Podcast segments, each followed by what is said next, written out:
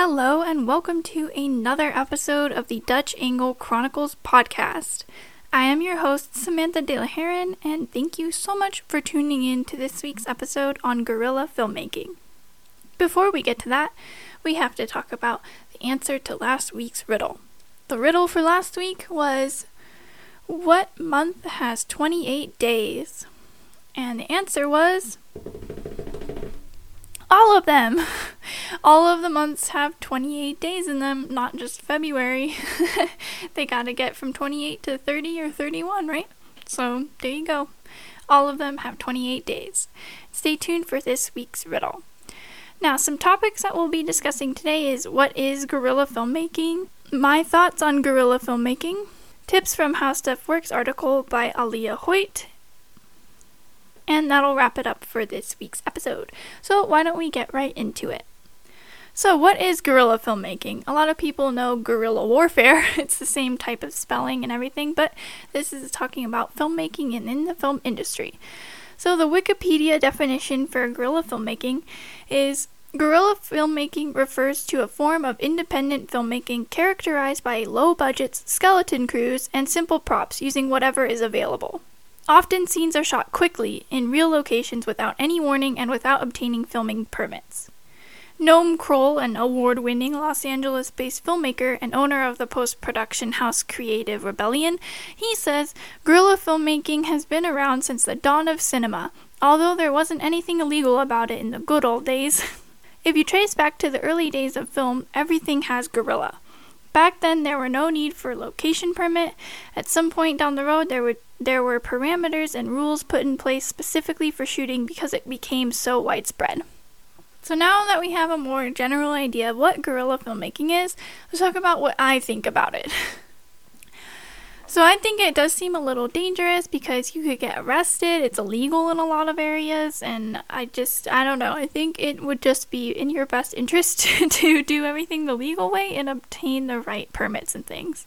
I have done guerrilla filmmaking in the past, and it is pretty sketchy and um, it's it's very on the fly and you feel kind of weird when you do it like you know you're not supposed to be there so i recommend just doing it the other way and doing it legally.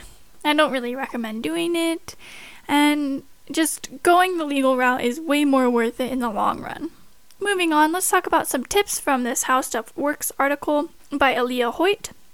Her first tip is to scout your location in advance because you want to look for security patrols, um, how much traffic there is, and the lighting of the place because when you're on the fly, you, you can't really choose your lighting too well. Her second tip is to be prepared rehearsing tends to draw attention, so you might want to do these at another location, double check everything before heading to your location, and just make sure that everything you need to do before you get to the um, quote unquote set is um, done so that you are prepared and you don't have to do it there and draw attention.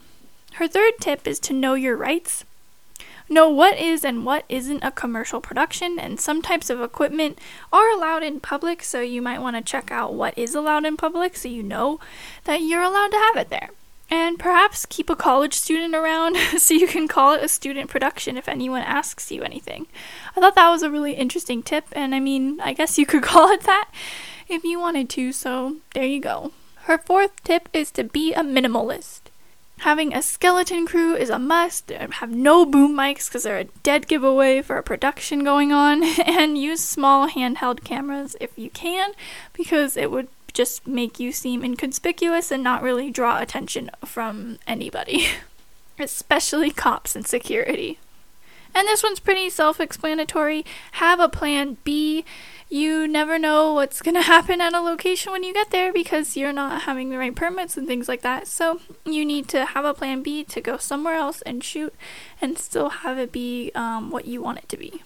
And that pretty much wraps it up about guerrilla filmmaking for this episode. I know this one was pretty short, but um, I just wanted to give a quick overview of it, and you can go look into it more yourself if you wish to. but now we ought to move on to everyone's favorite segment this Week in Film History. On April 4th, 1928, actor, writer, and activist Maya Angelou was born in St. Louis, Missouri. So happy birthday, Maya Angelou. On April 4th, 1965, Robert Downey Jr. was born in New York City. So happy birthday to Robert Downey Jr. And on April 4th, 2008, it was Beyonce and Jay Z's wedding. Don't know why I wanted to include that, but there you go. and that was This Week in Film History. Now, moving on to this week's riddle. I know you were on the edge of your seat waiting for this. The question for today is What is full of holes but still holds water? What is full of holes but still holds water? And that answer will be at the top of next week's episode why don't you tell me what your thoughts are on guerrilla filmmaking and if you've ever done it, if you've been caught, if you got away with it, and things like that. And I'll tell you right where you can send me your answer in just a moment. But first, I gotta let you know to subscribe to this podcast and leave a review because it really does help me out. And if you want more episodes, check us out on Apple Podcasts, Buzzsprout, Spotify, or wherever you get your shows. You can contact us on Twitter and Instagram at DA Chronicles Pod all together and email us at DutchAngleChronicles at gmail.com. I hope you guys have a great day, week, month, and year, and I will see you all in the next one. Bye!